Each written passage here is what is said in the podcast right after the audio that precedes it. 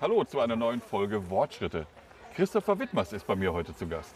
Hallo, Hallo. Christopher. Hallo Jörg. Schön, Grüß dass ich dich. da bin. Ja. Oder da sein darf bei dir. Ne? Also, Na, sehr gerne doch. Heute wird's tierisch, oder? Ja, Tier- eine ganz, ganz tierische Nummer. Wir, machen, wir beide sind ganz weit weg äh, äh, am heutigen Tag. Wir äh, machen mal eine kleine Runde durch Alaska. Genau, wir sind nämlich in der Zoom-Erlebniswelt in Gelsenkirchen. Genau, Und es wird tierisch gut. auf jeden Fall. Los geht's. Wortschritte. Evangelisch an Emscher und Lippe. Der Podcast mit Jörg Eils. Ja, wir gehen jetzt mal rein, Christopher. Und du als alter Fan unseres Podcasts weißt, was jetzt kommt. Ah, ich muss mich vorstellen, ne? Das Ja. ist äh, genau das, was du jetzt von mir erwartest. Genau. Ich war ja sehr beeindruckt, dass der Kollege äh, Uwe Schulz äh, über seinen Impfstatus berichtet hat. Das, das erspare ich dir jetzt an der Stelle. Ich sage dir einfach mal, ich bin 48 Jahre alt, Ja, ähm, verheiratet, zwei wunderbare Kinder, auch mit einer wunderbaren Frau verheiratet übrigens. Und ähm, natürlich. Ich habe sie gerade schon kennenlernen dürfen. ja, ne? Ja, Ja, beruflich, äh, da sind wir uns ja sehr ähnlich. Ich mache auch äh, Marketing-Öffentlichkeitsarbeit, aber ähm, halt eben für einen großen Klinikträger. Also ich bin bei den Knappschaft Kliniken beschäftigt. ja. Und ähm, naja, im Ehrenamt halt eben bei der evangelischen Kirchengemeinde in Bottrop aktiv, als Presbyter und jetzt auch schon seit vielen Jahren als Finanzkirchmeister für die Gesamtgemeinde. Ja, du hast dir nicht umsonst die äh, Zoom-Erlebniswelt ausgesucht, denn du betreibst einen Zoom-Podcast. Genau, also ähm, es gi- gibt eine lange Verbindung ähm, zur Zoom-Erlebniswelt. Also ich habe ähm, mitbekommen, wie die sich halt damals umgebaut haben, wie das neue Konzept entstanden ist, wie nach und nach die Welten ähm, entstanden sind. Ja, Und ähm, naja, die, die Leute, die hier in der Marketingabteilung äh, arbeiten und sowas, die kenne ich halt ganz gut. Und da kamen wir nicht zuletzt, wie wahrscheinlich bei dir auch, über die äh, Corona-Pandemie auf die Idee, ein bisschen ähm, Zoom-Erlebniswelt für zu Hause zu machen. Ja. Und haben dann da halt eben diese Podcast-Reihe rangezoomt konzipiert. rangezoomt, ist aber auch ein schöner Name. Ja, ist ein bisschen ne, GE für Gelsenkirchen, Zoom Ja. ist drin. Und äh, rangezoomt halt eben auch äh, die Tatsache, dass die Leute mit den Geschichten, die wir erzählen, halt auch mal hinter die Kulissen nicht unbedingt gucken, aber hören können. Ja, Ähm, viel erfahren über den Beruf der Tierpfleger, viel erfahren ähm, über, über die Tiere, die hier sind, ähm, auch über die Bedrohungslage der Tiere. Ähm, ja, und das, das, läuft total, das läuft total super. ja. Ähm, und ich freue mich, dass uns einfach bislang die Themen noch nicht ausgehen. Ja, der, der Zoo ist ja groß genug, also da ist ja immer was los, ne? Ja, genau. Wie bist du denn überhaupt dazu gekommen? Hat man dich gefragt, den Podcast zu machen? Oder hast du gesagt, ich habe selber Lust dazu? Oder wie ist das entstanden? Ja, also ich habe schon gesagt, ich habe selber Lust dazu. Wir haben dann halt, ne, wie gerade schon erwähnt, äh, da ich viele Leute hier kenne, hatte ich denen dann die Idee mal vorgestellt. Und dann ähm, gab es halt eben auch den einen oder anderen Tierpfleger hier, ähm, die gesagt haben, die könnten sich das auch total super vorstellen, wenn das halt eben nicht so eine Nonsensnummer wird. Ein ne? Eichhörnchen läuft uns vor, den, vor die Füße. Geht ja schon gut los hier. Genau. Die haben halt gesagt, wenn das nicht so eine Nonsensnummer wird, dann wäre das halt eben schön. Ne? Also Ja. es war ja so vor äh, ungefähr drei Jahren, dass es viele Podcasts gab, die halt eben irgendwie so einen Comedian-Hintergrund hatten. Das ist ja auch völlig in Ordnung. Ja. Ähm, aber so, so Infotainment, Edutainment-Formate, ne? äh, wir haben sich da ja auch so langsam entwickelt. Und darauf hatten die halt eben Lust. Ähm, ja, dann haben wir halt hier zusammengesessen und gedacht, wie konzipieren wir das? Wer macht irgendwie die redaktionelle Arbeit? Ähm, und dann ist das entstanden. Wir haben eine Testfolge gemacht und haben dann das eine oder andere ausprobiert, bis wir dann halt angefangen in Serie zu gehen. Ne? Ja. Wir stehen gerade vor den Elchen. ja, Das sind aber auch riesen, riesige Tiere, ne? das stimmt. Und die liegen jetzt noch. Ja. Unfassbar. Bist du ein Zoo-Fan? Ja, absolut. Also ähm, als ich klein war, war ich halt eben auch schon immer äh, äh, mit Eltern, Oma, Onkel, Tanten und so, da waren wir häufiger im äh, Ruhrzoo. Irgendwann kommst du da so in so ein Alter, wo du dir denkst, oh, nee, nicht schon wieder ins Zoo ne, und so. Das äh, gibt- kann doch auch mal was anderes geben. Ähm, aber so richtig äh, Blut geleckt dann, als ich älter wurde, das war eigentlich, als ich hier diesen Umbau mitbekommen habe, Ja. ähm, wo ich mir gedacht habe, äh, wenn man sich so liebevoll Gedanken darüber macht, ähm, Tieren eine, ähm, eine Umgebung zu schaffen, die ähm, so natürlich ist, ne, wo man mit so viel äh, ja, Einsatz und Überlegung auch versucht, wo bekomme ich Pflanzen, also reelle Pflanzen her, äh, äh, wie kriege ich diese Kulissen so gebaut, dass es halt eben wirklich auch nicht unbedingt wie eine Kulisse aussieht, ne? wie lege ich so eine Anlage an. Das war schon super. Und Ja. ähm, ja, diesen Prozess hat man dann halt eben begleitet. Ne? Die, die Welten haben ja auch immer Jahr versetzt irgendwie aufgemacht und so weiter. Und äh, War, war die Alaska-Welt die letzte, die gekommen? erste. Die erste? Ah, War die erste. Kommen wir nochmal zurück zum Podcast. An wen richtet sich denn dein Podcast? Also für wen machst du den?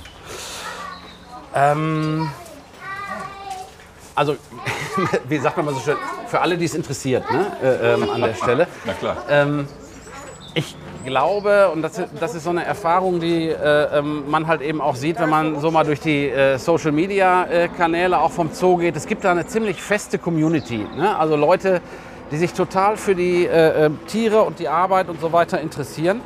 Ähm, und es ist schon so, dass die jede Menge Fragen stellen auch. Ne? Die möchten äh, am liebsten ganz nah dabei sein.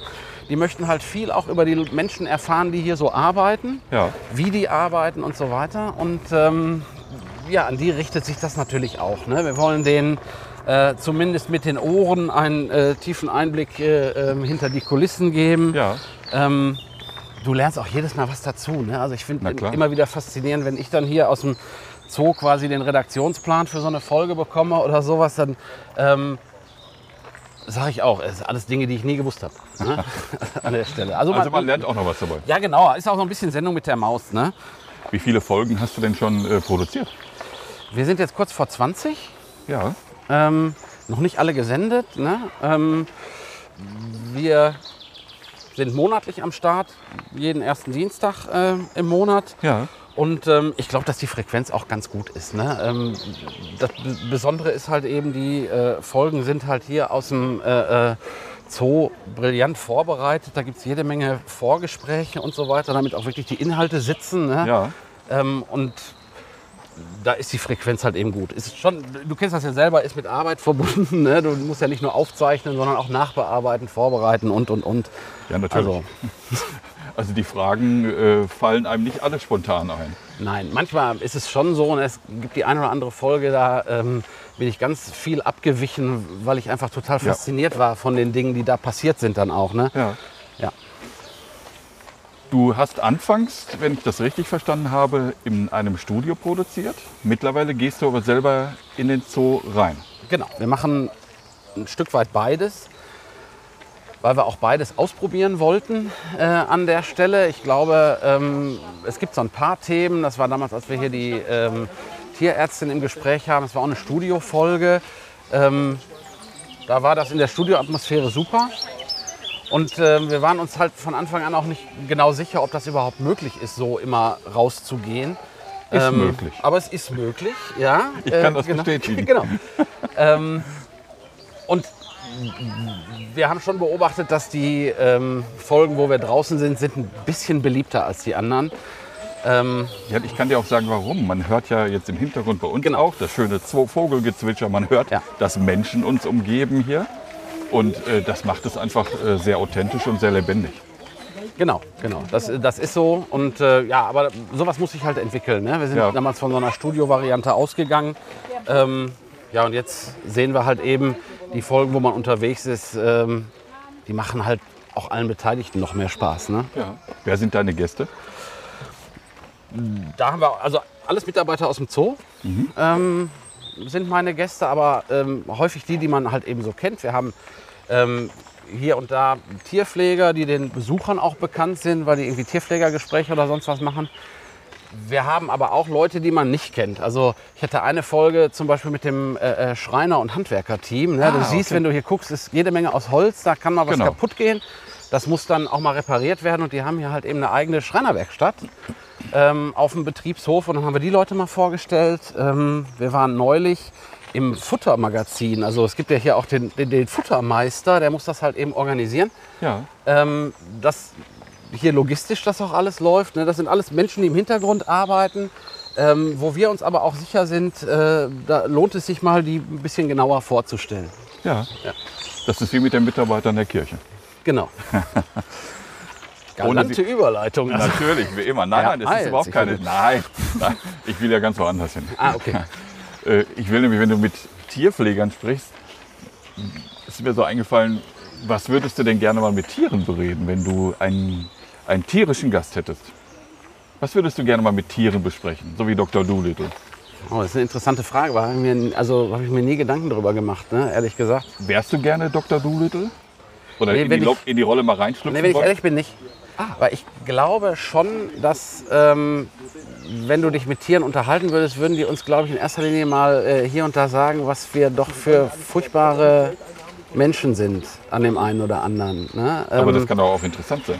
Das kann interessant sein, ja, äh, das ist so. Und ähm, ich habe viel gelernt hier in der äh, ähm, rangezoomt Zeit, wenn es darum geht, wie wir eigentlich als Menschen schon die volle Verantwortung dafür zu tragen haben, dass äh, gewisse Populationen einfach aussterben. Ne? Das nehmen wir billigend in Kauf. Ja. Und ähm, nach meinem Dafürhalten wurde, wird überhaupt gar nicht ausreichend darüber berichtet, ähm, dass eine der Hauptaufgaben eines Zoos nicht nur darin besteht, die Leute zu unterhalten, sondern genau diese Reservepopulation aufzubauen, zu betreuen. Das funktioniert auch europaweit, wenn man da in äh, so einer Vereinigung angeschlossen ist.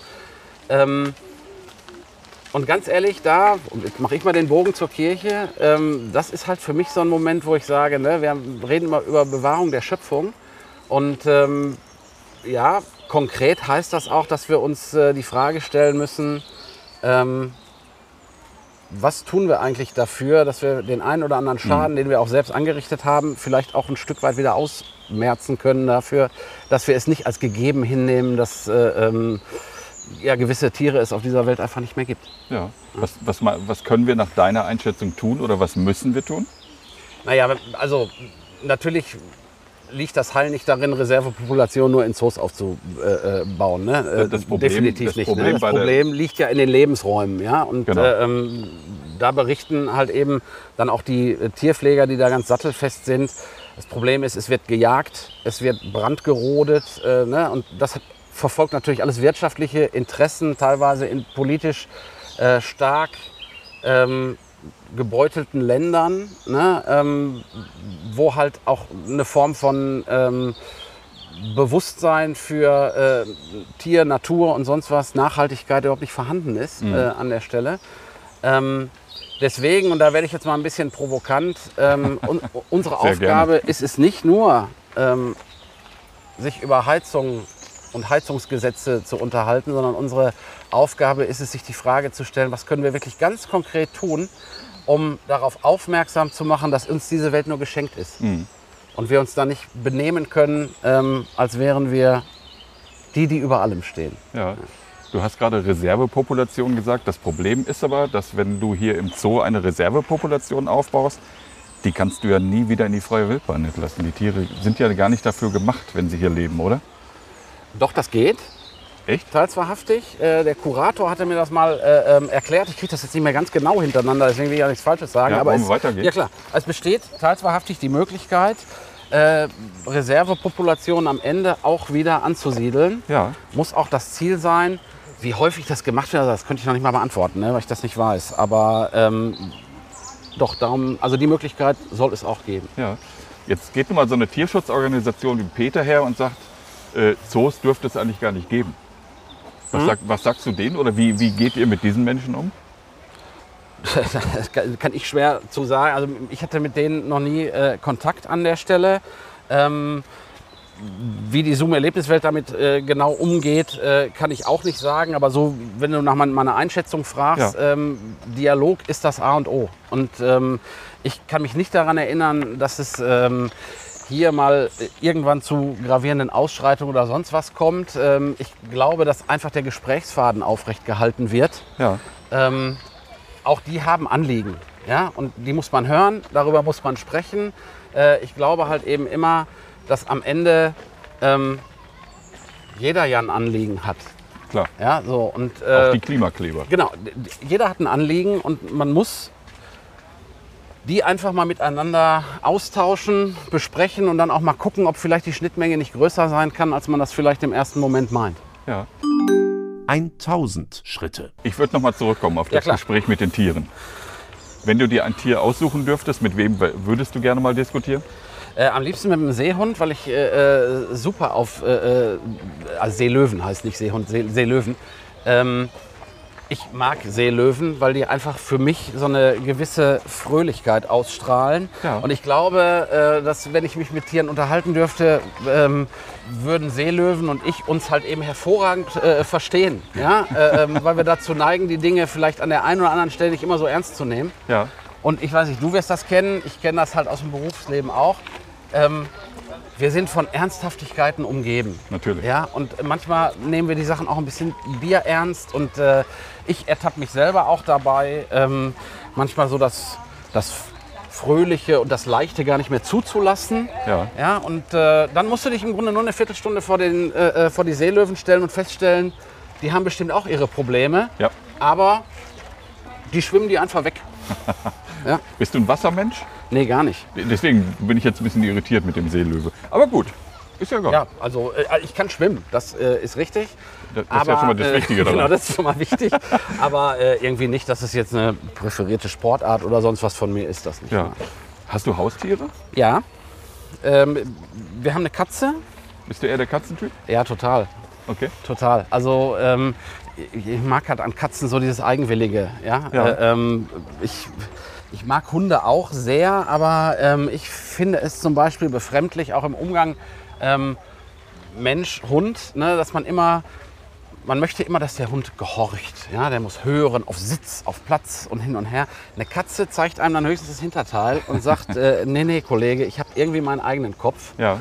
Und ähm, Den haben Hunde auch. den haben Hunde auch, das ist richtig, aber der Mensch neigt halt dazu, ihm das wegzuerziehen oder äh, ihn da total zu beeinflussen. Das funktioniert bei einer Katze nicht. Ich habe immer das Gefühl, bei Katzen und Menschen ist es so, man muss sich mehr arrangieren. Ja? Ja. Äh, also es gibt keinen, der äh, irgendwie, es ist so- so mehr Mensch-Tier auf Augenhöhe. Okay. Naja, es gibt aber auch Gründe dafür, dass man bei einem Hund mal ein bisschen dafür sorgt, dass er. Ne? Richtig. Ansonsten hat man ein Problem draußen, Stimmt. wenn man mit ihm Gassi geht. Ja. Wir haben ja gerade schon über die Bewahrung der Schöpfung gesprochen. Die letzte Frage für diesen Blog. Wenn jemand mal sagen würde, oder wenn Gott sagen würde, Christopher, du baust jetzt eine Arche, eine Arche Christopher. Welche fünf Tiere würdest du mitnehmen? Du darfst nur so eine kleine, Ah, äh, okay, ich darf nur eine kleine Eiche bauen. ja, nur so eine kleine Nussschale. Und du sagst Tiere, also Menschen darf ich nicht mitnehmen? Ja, natürlich darfst du auch deine Frau mitnehmen. Ja, Gott sei Dank. Dann ist das puh, nochmal gut gegangen. Ähm, Also die Seelöwen nehmen wir schon mit. den Seelöwen nehmen wir auf jeden Fall mit, um der Welt die Fröhlichkeit zu bewahren. Ähm, ich würde den Löwen mitnehmen. Aha. Den Löwen, um halt eben auch zu zeigen, ne, es gibt halt eben auch in der Tierwelt Welt welche, die äh, durchaus Recht und Anspruch darauf haben, ähm, irgendwie eine übergeordnete, ne, man kennt ja diese König der Tiere äh, äh, Nummer. Ne, äh, deswegen finde ich ganz wichtig, finde ich wichtig. Ähm, ich würde eine Maus mitnehmen, Eine Maus? auf jeden Fall, Okay. damit wir uns immer vor Augen führen, auch die Kleinsten gilt es zu beschützen. Sehr das gut. ist unsere ähm, Aufgabe. Jetzt bin ich schon bei dreien. Ne? Ja, schon ist gut. Also eine Katze muss ich mitnehmen, weil sonst wäre ich ja nicht glücklich. Ne? Okay, An der dann sind wir Stelle bei vier. Äh, sind wir bei vier. Ähm, ja, und bei fünf vielleicht irgendwie eine Giraffe. Aber da fällt mir keine Begründung ein. Ich finde die einfach schön. Groß, schön groß. Genau, schön groß und äh, ähm, ja, genau. Dann nehmen wir die auch noch mit.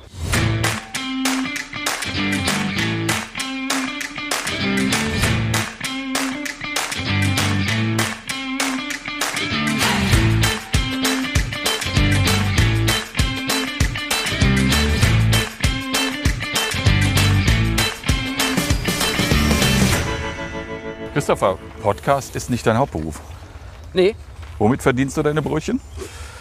Ähm, ich mache Marketing und Öffentlichkeitsarbeit ähm, für die Knappschaft Kliniken. Das ist äh, gerade hier im Ruhrgebiet äh, mit einer der größten Klinikträger oder Klinikverbünde äh, Ja. an der Stelle. Die meisten Leute, die auch deinen Podcast hören, kennen halt ihr Knappschaftskrankenhaus vor Ort. Ne? Wir haben in Okay. Bottrop eins, äh, ähm, in Recklinghausen und irgendwo anders oder und überall anders auch noch. Wie viele Knapp Knappschaftskrankenhäuser gibt es insgesamt? Äh, Also bundesweit äh, gibt es, ähm, man muss man unterscheiden, es gibt sieben, aber mit 13 Standorten. Also äh, wir haben zum Beispiel in, in Dortmund ein, eine Trägergesellschaft. Ja. Die hat aber vier Standorte in Dortmund, Lünen, Unna und Kamen. Ähm, wir sind da aber gerade so ein bisschen im Umbruch. Äh, deswegen merkst du, dass ich da auch schwimme. ähm, es ist Du am kannst Ende, es ja, Gott sei Dank. Genau, ich kann es, genau. ähm, es ist am Ende so, die Krankenhauslandschaft verändert sich gerade. Ne? Ähm, man hört das ja auch in den Nachrichten, äh, Krankenhausplan, NRW, ne? Ja. Pläne des Bundesgesundheitsministers und, und, und. Das heißt, die ähm, Landschaft wird sich verändern und es ist eigentlich geboten, dass sich äh, Kompetenzen bündeln. Und äh, deswegen ist es bei uns auch so, dass wir mittlerweile von dem Verbund sprechen, also als ein Anbieter für äh, Klinikdienstleistungen. Ähm, ja, und das ist halt eben auch nochmal so ein Prozess. Ne? Äh, das passiert nicht von jetzt auf gleich. Da muss man halt eben langsam auch ähm, darauf hinarbeiten, dass die Leute dann verstehen, dass sie nicht mehr nur noch in ihrem Haus vor Ort arbeiten, sondern ähm, halt eben auch für einen gesamten Verbund. ja, klar, die Kräfte werden ja gebündelt. Genau, Ja. genau. Wofür braucht denn eigentlich ein Krankenhaus wirklich Werbung? Wenn du Marketing machst, dann machst du ja auch Werbung. Äh, Ich kann mir jetzt vorstellen, Recruiting ist ein, ein Bereich, Ja. aber die Patienten kommen doch auch von alleine. Ja, das glaubt man immer. Ne? ähm, und am Ende ist das auch so. Ähm, wenn, also ich, ich mach Entschuldige, mal, aber wir sind jetzt gerade bei den Bären angelangt. ja, guck mal, wir sind auch sehr neugierig. Die kommen auf uns zu. Jetzt stehen Ja, sie das ist- auf, weil deine Frau gerade mit dem Schlüssel klingelt. Die reagieren also auch auf solche Dinge. Ja, aber das sagen wir keinem weiter. Ja. So, was hast du mich gefragt? Ne? Warum, die, ob die Leute, ne, warum wir Marketing für Kliniken machen? Genau. Ähm, also ich, ich überspitze das mal. Wenn du irgendwo verunfallst und sofort medizinische Versorgung brauchst, ja, dann kommst du quasi von selbst. Ja? Genau. Weil das dann zufälligerweise in Bottrop in der Innenstadt passiert und die, das Krankenhaus, also unser Krankenhaus an der Osterfelder Straße ganz nah ist, dann wird dir schnell geholfen. Ja. So. Aber medizinische Eingriffe sind mittlerweile für viele Leute müssen die planbar sein und viele Menschen möchten sich halt eben auch darüber informieren. Das heißt, wir reden jetzt von Knie-OPs. Genau, Knie, Hüfte, Okay. ne, ähm, sowas in der Richtung. Also da, du, dein Knie kannst du ja auch überall operieren lassen eigentlich. Ja. Ähm, Gibt, gibt es einen Wettbewerb unter den Krankenhäusern? Ja, leider ja, muss man sagen. Okay. Ähm, und das ist nicht immer so ganz transparent, leider an der Stelle. Ne? Ja. Und äh, wir zum Beispiel versuchen das äh, ähm, marketingmäßig äh, aufzubereiten. Also du würdest niemals ein Plakat finden, weil das auch juristisch nicht ganz sauber wäre, auf dem steht, äh, kommen Sie zu uns, hier kriegen Sie das beste Knie der Welt. Ja? Äh, weil das ist Quatsch. Ja. Ähm, und ich glaube auch, dass die Leute danach überhaupt gar nicht ausschließlich entscheiden, sondern die wollen halt eben am Ende wissen, ähm, wie unkompliziert sind die Voruntersuchungen, wie schnell bekomme ich einen Termin, Ja. ähm, wie viele verschiedene Möglichkeiten gibt es. Also macht man sofort ein neues Knie, gibt es noch irgendwie andere ähm, minimalinvasive äh, Operationsmöglichkeiten oder oder. Also es ist schon so, dass der Patient aufgrund der vielen Informationen, die man über Internet und sonst was bekommt, ähm, sich wirklich informiert. Und unsere Aufgabe besteht äh, darin, ein nicht werbendes, aber ähm, ein sehr gut aufbereitetes äh, äh, Informationspaket zur Verfügung zu stellen.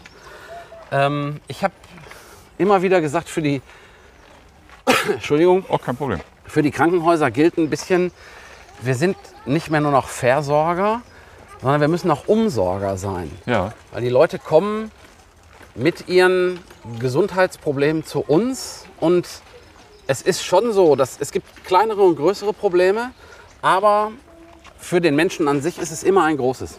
Natürlich. Ja? Und, ähm, Mit vielen Ängsten und Sorgen. genau. und das müssen wir ernst Verbunden, nehmen ja. an der Stelle. Ja. Ähm, Lass mich einmal kurz unterbrechen. Wir gehen jetzt praktisch in so einen Tunnel rein. genau, Sams Mine ist das. Ne? Ja. Ähm, deswegen halt es ein bisschen.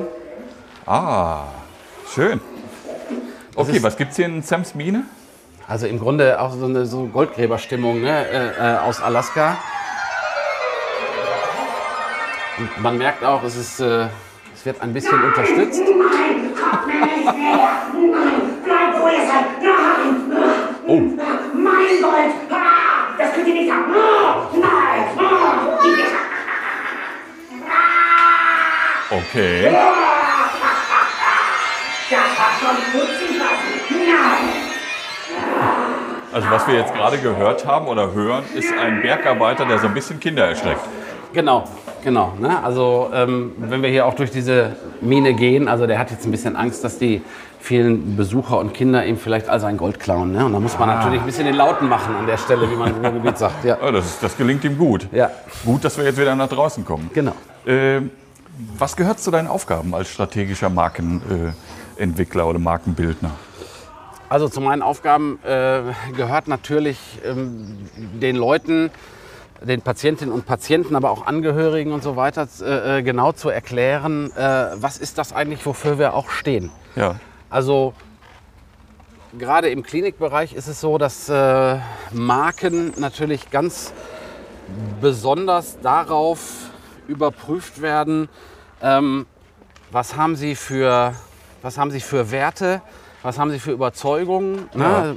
Weiß ja, es gibt viele konfessionelle Häuser, ähm, Ja. gerade im Ruhrgebiet. Jetzt wird es wackelig, wir müssen hier einmal über die Brücke. Ja, das ist für so einen Menschen mit Höhenangst äh, nicht so schön, aber Der kann nichts passieren. das ist äh, sehr freundlich dich, von dir. an, du darfst dich an mir festhalten. ich hoffe, dass der Michael das dann fotografiert, wenn Ja. wir hier hängen. Wa- Was macht denn eine echte Markenkompetenz aus? Im Klinikbereich Natürlich. ähm, eine richtige Markenkompetenz äh, macht zum Beispiel aus, wie ähm, schätzen oder wie stehen wir äh, zu, zu Leben, zu Gesundheit. Ja. äh, wie ähm, stehen wir dazu, dass Menschen äh, äh, geholfen werden muss? An der Stelle, wie ernst nehmen wir das? Also wie wichtig sind uns äh, wirklich diese versorgenden Aspekte, Ja. dass Menschen betreut werden bei uns? Ich glaube, ähm, in Zeiten wie diesen ist es häufig so, dass wir das ein bisschen durcheinander werfen. Ähm, häufig fokussieren sich gerade Krankenhäuser darauf, ich nenne das immer in so einen Superlativismus zu verfallen. Okay. Wir glauben, Das dass, Größte, genau, das wir- Schnellste. Genau, wir glauben, dass wir, wenn wir erzählen, dass wir das, das wirklich geilste MRT der Welt haben, ja, äh, das Habt ist, ihr das? Ähm, nee, nicht überall. Sagen wir mal so. Ne? Ähm, aber das ist für, für die Patienten auch gar nicht nachvollziehbar. Denn es kommt ja nicht darauf an, ob du in dem modernsten Gerät liegst, Ja. sondern es kommt darauf an, kann der Mediziner am Ende aus den Bildern, die da rauskommen, dir erklären, was du hast, was Ja. die nächsten Schritte sind und Okay. fühlst du dich dann gut betreut. Also eigentlich sagt das MRT überhaupt nichts als als Gerät an sich aus. Trotzdem neigen viele dazu, immer zu sagen, wenn ich erzähle, unseres ist drei Monate alt und das Beste, was es auf dem Markt gibt, ähm, macht dich das kein Stück gesünder. Ja. Und genau darin liegt Warum die erzählst Aufgabe. es dann? Hm? Warum erzählst du es dann? Ich erzähle das ja gar nicht. ne? ähm, sondern ich mache daran nur das Beispiel deutlich, dass wir schön vorsichtig sein müssen, ähm, wenn wir Marketing machen, dass wir genau nicht in diesen Duktus verfallen, sondern dass wir den Leuten eher sagen, ähm, ihr wollt genau wissen, was mit euch, eurer Gesundheit, eurem Körper oder auch in, in Behandlungstherapien äh, ähm, und sonst was mit euch passiert und wir müssen euch das erklären, so Ja. damit ihr euch am Ende von uns gut aufgenommen fühlt. Ne? Also wenn ich das mal aus meiner Warte sagen Mhm. soll. Also mir wäre das völlig wurscht, wie der feststellt, also der Arzt oder die Ärztin feststellt, was ich habe. Mir ist wichtig, dass dieser Mensch äh, gut ist, Genau. dass er mir das vernünftig erklären kann, was ich habe Genau. Und dass ich mich bei ihm gut aufgehoben fühle. Ja, das ist richtig. Und genau das, damit beschäftigen wir uns halt eben auch. Ich mache das mal an einem anderen Beispiel. Wir stellen uns seit äh, ein paar Wochen ernsthaft die Frage, warum wecken wir eigentlich jeden Morgen um Viertel nach sechs 3000 Patienten im gesamten Verbund Ja. und die kriegen noch nicht mal Frühstück. Die, Warum? müssen, die müssen dann noch drei Stunden warten, bis dann die Genau. äh, Pflegerin vorbeikommt Ganz mit dem ehrlich, Essen. macht eigentlich keinen Sinn, oder? Nee. So, es wird immer wieder welche geben, bei denen ist das vielleicht erforderlich, weil die um 7 Uhr auf dem OP-Plan stehen oder so. Ne? Das ist, da ist das was anderes. Aber wenn du dich mit der Frage beschäftigst, Ja. dann merkst du halt eben, wir müssen auch da ein bisschen, bisschen serviceorientierter denken. Ja? Wir müssen halt eben gucken, was ist wichtig, was braucht der Patient, um auch schnell gesund zu werden. Und bei vielen ist das bestimmt nicht das frühe Aufstehen. Ja. Ja? Noch ein anderes Beispiel. Du kannst, wenn du ähm, in den Urlaub fliegst, sitzt du zu Hause am PC und buchst deinen Platz, also Onboarding direkt von zu Hause aus. Die Frage ist, warum geht das nicht in Krankenhäusern? Also warum muss ich erst zur Pforte, dann zur Ambulanz, dann zur stationären Aufnahme, zwischendurch immer viele Wartezeiten und irgendwann mittags bin ich dann äh, auf der Station, Ja. obwohl ich ab morgens 8 Uhr im Haus bin. Ja. Ähm, wir arbeiten gerade an äh, äh, Konzepten und Möglichkeiten, äh, auch das serviceorientierter anzubieten. Wir haben jetzt zwei Hotelmanager, ehemalige, eingestellt, Okay. ähm, die sich genau mit diesen Fragen auch beschäftigen werden. Und ähm, Das heißt, dass ich in Zukunft, ich sag mal, mich bei euch einbuchen kann. genau, Ich habe meine Überweisung von meinem Hausarzt, der sagt, du musst äh, in die und die Klinik. genau, dann wirst du, dann wirst du betreut. Ne? Dann Ja. gibt es auch bestimmte Voruntersuchungen und so weiter. Und irgendwann sagt man, so Herr Alt, Sie kriegen jetzt ein neues Knie. Ja. Ähm, wir würden ganz gerne, dass Sie nächste Woche Mittwoch kommen. Ja. Und dann schickst du dienstags abends äh, ähm, über ein Internetportal die Anfrage und dann bekommst du die Antwort, bitte sind Sie auf Station 1b um 14.15 Uhr. Das ist ja wie im Hotel. Da, Genau. da kannst du dich ja im Vorfeld ja auch einbuchen, damit du nicht lange am Schalter rumstehst. So, und ich glaube, dass das für dich und deine Planung und auch die Vorbereitung auf das, was dann kommt, ähm, du wirst dich dabei besser fühlen. Ja. Als wenn du erst von Etappe zu Etappe geschickt wirst und immer das Gefühl hast, wissen die überhaupt, was die da gerade machen? Weil du in diese Prozesse gar nicht reingucken kannst. Da müssen wir deutlich transparenter werden, da müssen wir mehr aufklären und den Leuten auch ähm, gerade im Bereich Wohlfühlen halt eben mehr mit an die Hand geben.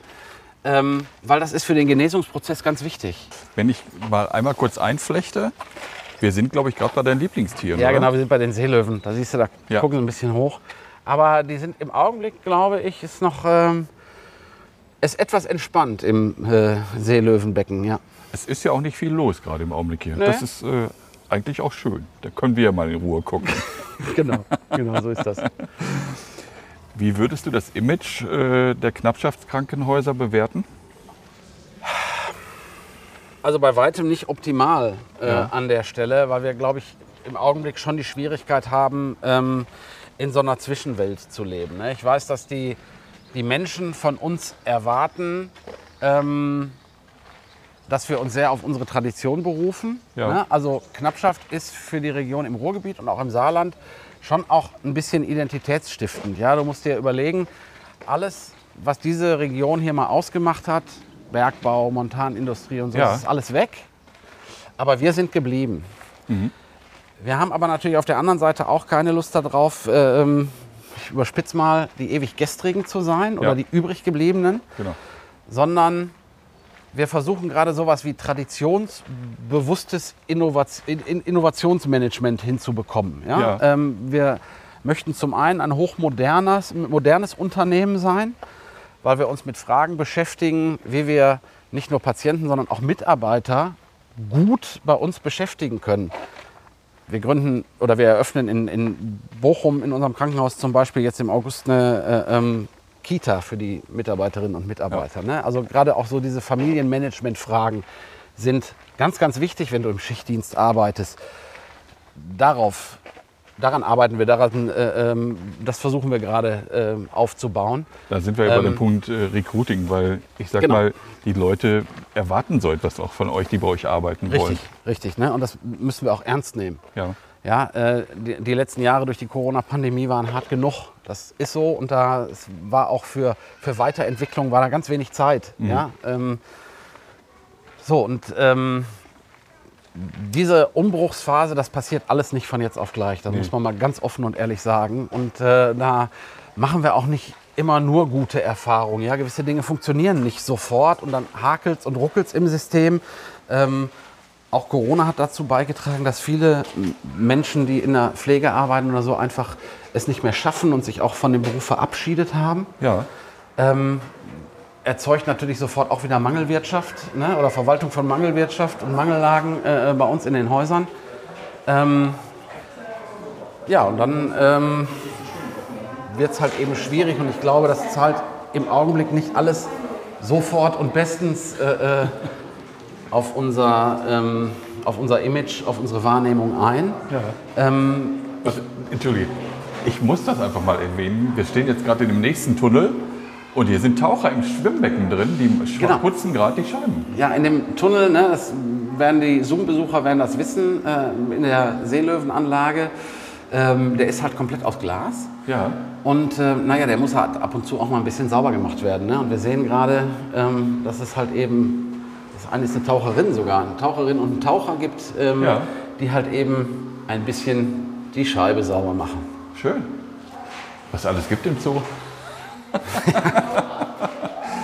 Ich möchte noch mal Wenn, auf du- die, wenn du noch mehr wissen willst, hörst du einfach meinen Podcast, Jörg. Das ist kein Natürlich, Problem. natürlich. Wir sagen nachher noch mal die Adresse. Na, alles klar. Äh, laut einer Statistik ne, aus dem Jahre 2023, also ganz frisch im Grunde genommen, ist die Charité, die Mhm. Universitätsklinik in Berlin, äh, Deutschlands bestes Krankenhaus. Ja, Unter den zehn besten habe ich keins von euch gefunden. Wo seid ihr gerankt?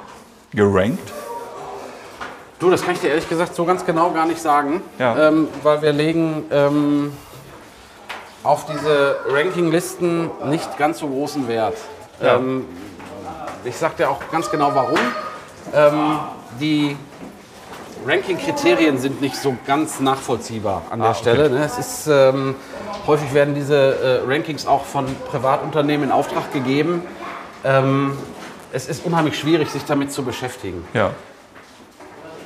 Ich glaube auf der anderen Seite, ähm, dass der Mensch alleine nicht nur über Rankings äh, ähm, sich für ein Krankenhaus entscheidet.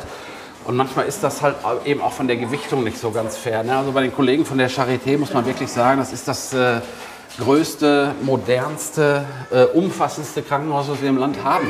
Ja. Also das sage ich voller Respekt. Ja? Ähm, auch mit dieser enormen Historie, die dahinter äh, steht, ne? wie Ja. sich dieses äh, ähm, Haus entwickelt hat. Und es ist auch gut, dass es Kliniken gibt, ähm, die halt auch diese Sonderstellung haben, weil ich sag mal, das, was die Charité im Bereich äh, äh, Forschung, äh, ne, auch ähm, ähm, Versorgungsforschung und so weiter macht, das ist total wichtig fürs ganze Land. ja. Vorreiterfunktion. Genau, das können wir auch teilweise nicht äh, in der Form. Auch wenn wir es natürlich versuchen, uns auch an äh, medizinischen Forschungsprojekten zu beteiligen ne, oder auch Dinge zu entwickeln, gerade in unserem Universitätsklinikum in Bochum. Aber das ist nicht miteinander vergleichbar. Deswegen hinken dann auch so Rankings halt eben ein bisschen. Ja. Würdest du dich bedenkenlos in jedes Krankenhaus begeben? Nein. Wie wählst du das Krankenhaus aus? Oder wie würdest du es auswählen? Das kann ich so nicht beantworten. Ne? Ich kenne halt eben Leute bei uns aus dem Verbund, wenn ich irgendwas habe, rufe ich die vorher an und frage mal nach. Ja? Ah, Äh, okay. das Aber ist, du sitzt an der Quelle Genau, natürlich. das ist überhaupt nicht vergleichbar Ja. äh, an der Stelle. Ähm, aber trotzdem eine ganz interessante Frage und eigentlich für meine Arbeit ganz entscheidend. Ich erfahre ja am eigenen Leib, dass wenn ich mal was habe und mag es noch so eine kleine Kleinigkeit sein, Ja. ähm, dass du sofort für dich selber Panik hast, ja? Ich mach das auch mal an einem Beispiel. Du guckst morgens im Spiegel und hast irgendwo am Oberarm einen dunklen Fleck. Okay. Ne? Oh, oh, oh, oh, oh. So. Ähm, Das war sehr plastisch dargestellt. ja, genau. Sehr schön. Wir machen halt aber, Radio. Genau, da hat, haben dann halt eben viele Menschen auch, äh, manche zu Recht, manche zu Unrecht, äh, äh, haben dann Angst. Ne? Ja. Man liest viel über Hautkrebs und, und sonstige Sachen. Ähm, und das geht mir dann ganz genauso. Mhm. Der Unterschied ist halt eben, ähm, ich rufe dann die Kollegen in der Dermatologie an und sage, könnt ihr da mal drauf gucken? Und dann machen die das und in meinem konkreten Fall konnten sie mich auch beruhigen. Gut. Aber genau da möchte ich ehrlich gesagt ja auch hin, wenn ich über Fokuspatienten spreche. Ja? Ja. Dass die Leute irgendwann in die Situation kommen zu sagen, ich habe da was entdeckt, ich kann zu meinem Hautar Hausarzt, zu meinem Hautarzt oder auch zu meinem Krankenhaus gehen und die sagen nicht, "Ah, jetzt stellen Sie nicht so an, Ja. sondern die sagen, alles klar, wir gucken uns das an, machen sich keine Sorgen und dann bereden wir das. Ähm, so muss Medizin funktionieren. 2000 Schritte. Ist eine Marke jemals fertig? Nein, nein, nein, nein, nein. Äh, und eine Marke muss vor allen Dingen, ähm, die muss modern bleiben.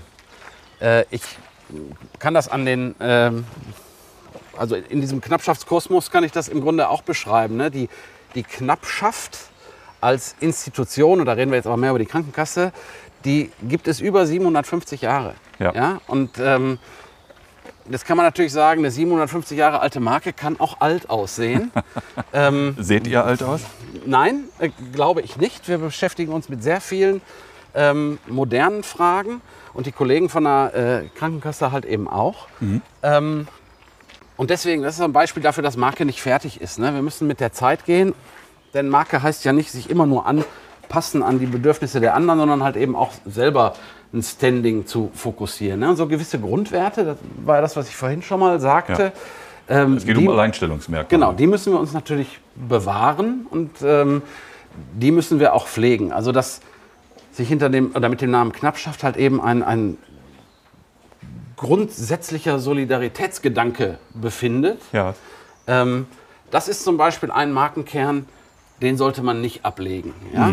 Ähm, aber trotzdem, nachschärfen ist immer wichtig und unsere Aufgabe. ja. Letzte Frage in diesem Blog. Wie viele Schritte haben wir schon gemacht? Oh, wir sind schon bei 2069. Äh, bist du selbst auch eine Marke? Oh nee, also ähm, Man, man sagt das ja von Menschen, die Ja, irgendwie so genau. besonders oder speziell sind. Also es kann du sein, bist mir vielleicht eine Marke. Kann sein, dass andere das sagen. Ich würde das von mir selber nicht behaupten. Ähm, ich bin so, ah, wie soll ich mal sagen, eher auch so ein nordischer Typ. Ne? Also man, man macht halt eben so seine Arbeit und man muss fleißig sein und wenn möglich halt eben nicht so viel Gesabbel, sondern irgendwie dann auch ganz konkret da dran. Aber ich habe zum Beispiel das Problem, ne, wenn du dann irgendwas gemacht hast und du, dir wird dann irgendwie vor großer Runde gedankt, dann bin ich der Erste, der eigentlich äh, ähm, am liebsten nach unten gucken würde und sagt, Moment, Leute, ey, ich habe doch nur meinen Job gemacht. Ne? So. Also dein Markenkern wäre Zurückhaltung. Ja, in der, in, der, in der Arbeit schon, auch wenn es manchmal natürlich, aber das kennst du von deinem Job halt eben auch, ne? manchmal ähm, werden wir auch darauf ge gepolt oder auch dafür bezahlt, halt eben nicht zurückhaltend zu wirken. Ne? Ähm, das muss man natürlich auch können, aber ähm, eigentlich ähm, wäre ich gerne auch unauffällig. Ja.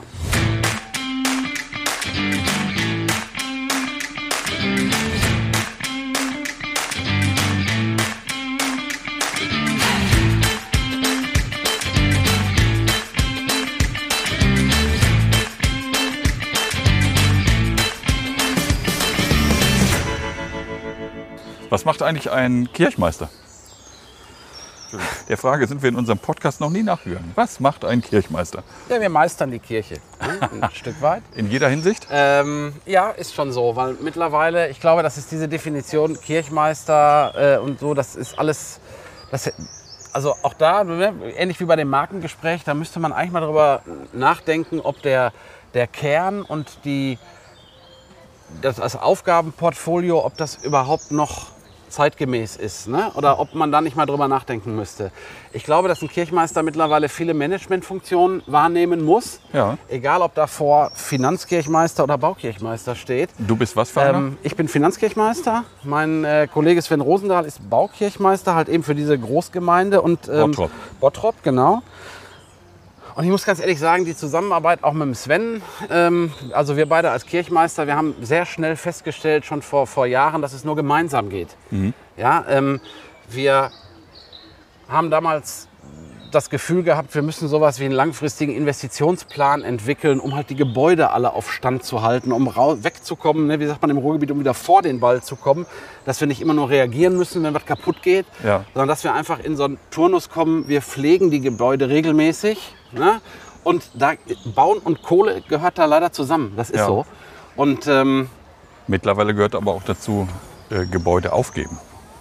Ja, das gehört auch dazu. Ähm, das ist richtig.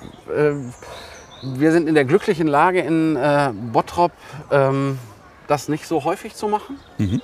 Ähm, oder aber, wenn wir es aufgeben müssen, dann halt eben eine andere Nutzung hinzubekommen, die die Gebäude fest im, in, der, in der Klammer der Gemeinde hält. Ja. Ähm, Dass es nur umfunktioniert wird. Genau, dass es umfunktioniert wird, aber somit irgendwie weiterhin dazugehört. Ja. Ähm, das ist natürlich für alle Beteiligten einfacher. Ja, ähm, wir haben auch schon mal ein Kirchgebäude ganz aufgegeben. Das ist jetzt viele Jahre her, äh, damals in Ebel. Ähm, und obwohl wir es kommuniziert haben und obwohl wir auch versucht haben, mit den Leuten in, ins Gespräch zu gehen, ähm, hat das vielen Menschen super wehgetan. Ja, weil sie nicht damit leben konnten, sich vorstellen zu müssen, dass wir als Institution ein Gebäude, was irgendwie zum Stadtteilbild oder so, dass wir das einfach wegmachen. Ja. Ne? So an der Stelle. Ähm, das hat mich, bin ich ganz ehrlich, total bewegt. Da war Ja. ich auch weder äh, äh, Finanz- noch Baukirchmeister, da war ich Ähm, einfacher Presbyter. Ja. Trotzdem hat mich das sehr bewegt. Und ich habe auch die, die Wut der Leute verstanden. Auch wenn die sich natürlich ein Stück weit auch gegen mich gerichtet hat, weil ich Mitglied dieses Gremiums war. Ähm, ich habe aber immer gesagt, ich, es ist jetzt nicht der Moment, dann irgendwie beleidigt zu sein oder, oder Eitelkeit vorherrschen zu lassen, sondern es, es ist eher der Moment, wo man mal hinterfragen muss, hätte es vielleicht eine andere Lösung gegeben? Hätten wir vielleicht irgendwie da auch mal auf die Leute noch mal anders zugehen, eingehen müssen? Ne? Und ähm, das hat das weitere Agieren total verändert. Ja. Also das, was ich gerade erzählt habe, dass wir häufig dazu übergehen, Gebäude anders zu nutzen, sie anders in den Gemeindekontext einzubinden und sowas, ist für mich auch immer ein Stück weit der Respekt vor den Gemeindegliedern, die uns ja am Ende auch wählen. Ja, also auch mein Amt ist nicht von Gott gegeben, sondern es ist ein Wahlamt. Ja. Ähm, Aber danach darf man ja keine Entscheidung treffen, sondern man muss ja nach den Realitäten Entscheidungen treffen. Wenn es nicht mehr äh, die Sache hergibt, dass dieses Gebäude äh, Nee, das sehe weiter ich, an, betrieben das sehe wird. ich anders. Also Okay. gerade bei Kirche sehe ich das total anders. Ja. Ähm, wir müssen uns den Luxus leisten, ähm, nicht Mainstream zu reagieren, Ja, sondern viel intensiver auf die Menschen und Gemeindeglieder einzugehen und auch mal Sachen zu machen, die man vielleicht, wo man sagt, ein Wirtschaftsunternehmen wird das nicht tun Mhm. in der Form, aber wir leisten uns das einfach mal. okay. Aber wenn wir uns die Sache nicht leisten können, wird es doch problematisch. Dann wird es problematisch, ja. Aber ähm, dann muss auch wirklich es so, äh, ich will, ich will, das äh, muss ich anders anfangen. Ich ähm, weiß auch, dass es Gemeinden gibt, wo das nicht funktioniert. Aber wir haben in Bottrop halt eben vor 14 Jahren, als wir gesagt haben, wir machen Großgemeinde und so, da waren das alles Bestandteile der Überlegung, dass wir uns Luft verschaffen, um halt bei manchen Entscheidungen nicht so unheimlich in Not zu geraten Ja. ne, um wirklich mit, dem, mit der Verwaltung dessen, was wir haben, ein für die Gemeinde optimales Ergebnis rauszuholen. Und ich persönlich sage natürlich, man muss ich auch sagen, aber ich, ich persönlich sage natürlich, das ist uns bislang auch gut gelungen. Obwohl wir vielleicht für viele auf den ersten Blick nicht in den Bereichen primär vertreten sind, wo man Kirche vermutet. Also Sondern? auch jetzt ist es so, dass wir zum Beispiel in der gottesdienstlichen Welt auch eher Kürzungen hinnehmen müssen, weil wir auf Zentren gehen, das Gottesdienstangebot verkürzt haben äh, oder verringern mussten ja, wegen Personal. wegen Personal und so weiter. Gleichzeitig sind wir aber als einer der größten kommunalen Träger für Kitas und OGS und so weiter eine wichtige Säule der Gesellschaft. ja. Und auch das ist Verkündigung nach meinem Dafürhalten, Ja. dass man halt eben sagt, wir helfen auch damit Leuten in der Not. Wenn du dir überlegst, im Ruhrgebiet gibt es halt eine Vielzahl von Menschen, ähm, für die ist, so traurig das ist, die Entscheidung, ob sie ein Kind kriegen wollen oder nicht, eine existenzielle. Weil man sich die Elternzeit in der Form nicht leisten kann, weil das Gehaltsniveau so ist, dass du halt eben kurz davor bist, wenn du Kürzungen hinnimmst, irgendwie zu, zum Aufstocker Ja. zu werden oder so. Und damit ganz eng verbunden ist die Frage, bekomme ich einen Kita-Platz oder nicht? ja. Und wenn wir in der Lage sind, Leuten da Sicherheit zu geben und zu zeigen, wir sind euer Partner an der Seite, ähm, der dafür sorgen kann, dass ihr eure Lebensplanung auch weitermacht und ihr dann wegkommt von der Überlegung, ob ein, ein Kind, ich überspitze jetzt mal, ähm, eine, eine wirtschaftliche Frage ist und damit ein bisschen aus dem Fokus rückt, dass Kinder eigentlich überhaupt das Tollste auf der Welt sind, ja. ähm, dann finde ich das wichtig. Und dann sehe ich das auch im Sinne der Verkündigung richtig gehandelt. Ja, wir geben Gottes Botschaft an der Stelle weiter. Ne? Liebet und vermehret euch. Äh, etwas, ja, wir geben sie ganz praktisch ne? Wir weiter. geben sie ganz praktisch weiter. Ähm, ja, und das finde ich halt eben toll. Ne? ja. Wie lange machst du eigentlich den Job schon? Presbyter bin ich, glaube ich, seit 16 Jahren. Ja. Und Kirchmeister jetzt irgendwie seit, lass mich nicht lügen, äh, irgendwie acht oder zehn. Okay. Ich habe ehrlich gesagt nicht so genau Ja. nachgehalten. Was treibt dich denn an, dich ehrenamtlich für die evangelische Kirche in Bottrop äh, zu engagieren? Jetzt müsste ich eigentlich Ruhm und Ehr antworten, oder? Weil das ist doch, äh, macht man. Nein. Ähm, du du bist doch äh, sehr bescheiden, haben wir vorhin festgestellt. Genau. Na, ich kann das auch ehrlich gesagt gar nicht so genau sagen. Ich bin ähm, kirchlich sozialisiert, weil ich in, einer, ähm, in meiner Gemeinde in Bottrop-Fuhlburg bin ich aufgewachsen. Ja. Und es war Anfang der 80er Jahre, als ich da so halt eben im Kinder- und Jugendbereich unterwegs bin, hatten wir zwei Pfarrer, denen ich total dankbar bin, ähm, dass ich mich so entwickelt habe, wie ich mich entwickelt Ja, habe. das, das kenne ich ähm, auch so von meiner Geschichte her. Volkert Barenberg, Lothar Kuschnick, die beiden waren, ähm, haben sie hinterher selber gesagt, sie sind ja davon ausgegangen, dass im Fuhlenbrock die Weltrevolution beginnt. Ja? okay. Ähm, und ich bin ganz früh in Kontakt gekommen mit äh, äh, Friedensbewegung, Frieden schaffen ohne Waffen, nein, Atomkraft, nein, danke, Verteilungsgerechtigkeit. Ja. Ne? Ähm, all, all diese Themen, die für mich immer wichtiger wurden. Ja? Und ähm, wo ich auch noch mal eine andere Form irgendwie von, äh, ähm, von Glaube drüber entwickeln konnte. Ja? Weil äh, die beiden haben es halt eben geschafft, uns recht früh einfach Fragen zu beantworten.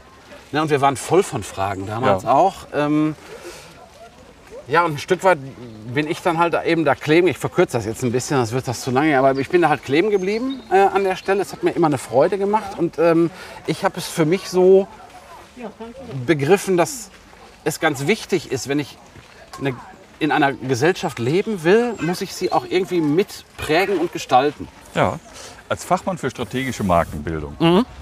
Hast du doch bestimmt eine Vorstellung davon, wie sich Kirche verändern oder aufstellen muss, damit sie halt auch in Zukunft äh, ja, noch funktionieren kann, wie sie am Markt bleiben kann. Klingt doof, Markt am Markt bleiben, aber so ist es ja im Grunde genommen. Ja, ich mache das mal an einem Beispiel. Ähm, du merkst, ich habe eine gewisse Fußballaffinität. Ich neige auch häufig dazu, in so Fußballsprache zu verfallen, weil ich aber das Gefühl habe, damit die Menschen gut erreichen zu können. Ja. Ähm, bist, bist du Schalke-Fan? Ja, Ja, okay. Deswegen ist der Vergleich jetzt auch besonders geil. ähm, ganz ehrlich, ich sag dir eins, ähm, was wir als Kirche lernen müssen, wenn es um Marke und Markenakzeptanz geht, Ja. ist auch wirklich mal Arroganz zu verlieren. Ähm, ich glaube, dass wir im Augenblick in der zweiten Liga spielen, obwohl wir auch nach meiner tiefen Überzeugung in die erste Liga gehören. Ja. Aber weil viele immer noch glauben, dass für uns nur die erste Liga existiert, setzt das in den um Umgestaltungsprozessen, das ist ganz, ganz entscheidend. Wenn ich mich auf den Weg mache, aus mich aus der zweiten in die erste zu kämpfen, werde ich anders agieren, als wenn ich arrogant mich in der ersten sehe und das aber in Wahrheit gar nicht bin. Machen wir es doch mal konkret. An welcher Stelle siehst du uns denn komplett arrogant? Also das ist schon so, dass wir ja so, ein gewisse, so eine gewisse Moralhoheit für uns äh, äh, reklamieren, Ja. aber häufig dann auch nicht bereit sind, Klarstellung zu beziehen.